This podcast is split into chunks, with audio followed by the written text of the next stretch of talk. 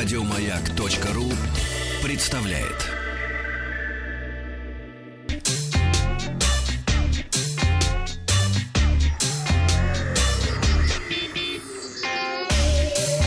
Страна транзистория. Доброе утро в эту пятницу. А в российской рознице начинаются официальные продажи убийцы флагманов смартфона OnePlus 6.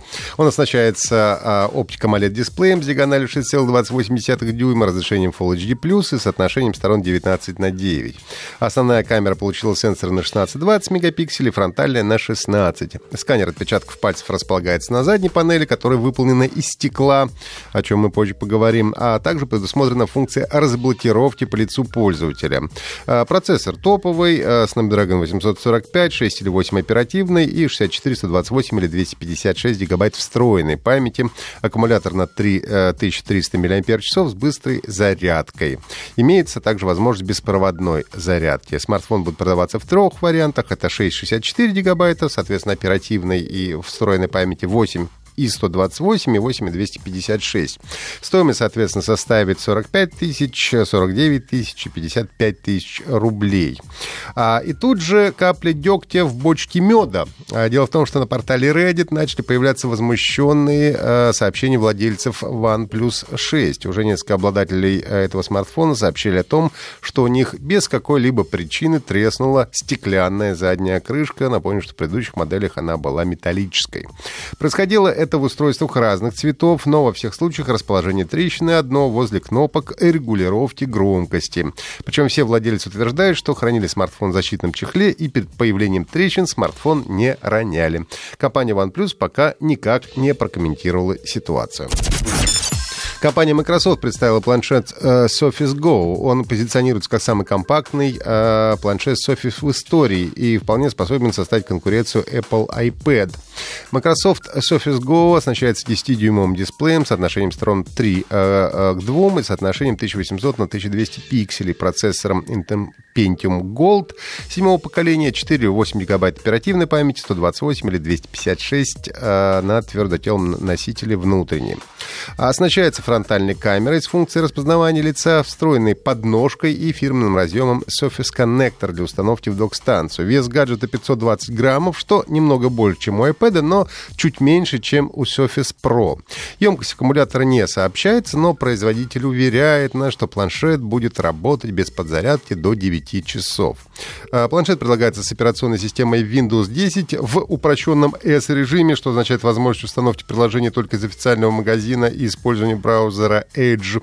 Но при желании, правда, пользователи смогут бесплатно переключиться на полную версию Windows 10. Также планшет поддержит клавиатуру, обложку Type Cover и стилус Surface Pen, но их придется покупать отдельно. Стоимость Microsoft Surface Go с 4 и 64 гигабайтами составляет 400 долларов. Модификация с 8 гигабайтами оперативной и 128 встроенной памятью обойдется в 549 долларов. Мировые продажи планшетов с Wi-Fi начнутся уже 2 августа, а ближе к концу года появится версия с поддержкой LTE.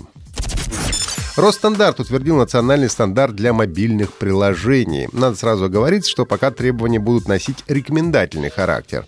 Как надеются авторы, стандарт э, сможет стать ориентиром при разработке продуктов. Проект нового ГОСТа включает в себя требования к функциональности, пользовательскому интерфейсу, скорости работы и безопасности приложений.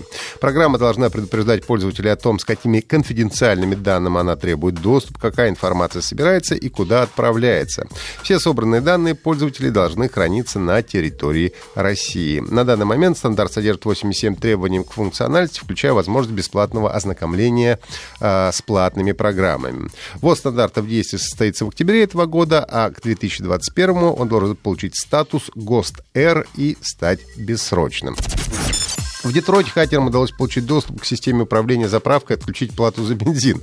В результате было украдено более 600 галлонов бензина, что составляет порядка 2270 литров. Пока эксплуатировалась уязвимость, через заправку успело пройти с десяток автомобилей. Общая сумма ущерба достигла 1800 долларов США. При этом сотрудники заправки не смогли сначала справиться с проблемой. Система, управляющая насосами, не реагировала на действия персонала.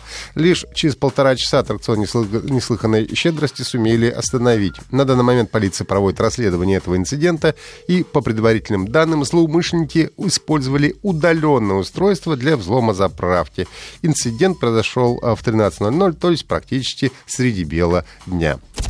В мае в игре Overwatch проводилась благотворительная кампания «Розовая лента» с особым платным обликом героя поддержки Ангела. Мероприятие было призвано оказать поддержку фонду по исследованию рака молочной железы. Это Breast Cancer Research Foundation. Как обычно, облик был косметическим, на игру никак не влиял, но и стоил, правда, недешево. А, несмотря на это, игроки не только приобретали благотворительный облик, но и выражали поддержку фонду покупкой в магазине Blizzard выпущенных ограниченной серии мужских и женских футболок «Розовая лента». А за счет благотворительных трансляций Overwatch зрители пожертвовали еще 130 тысяч долларов.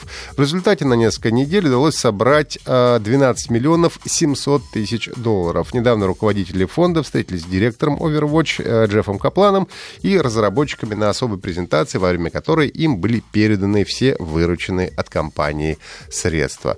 Напомню, что если зайдете на сайт Маяка, всегда сможете найти транзисторию в виде подкаста. Еще больше подкастов на радиомаяк.ру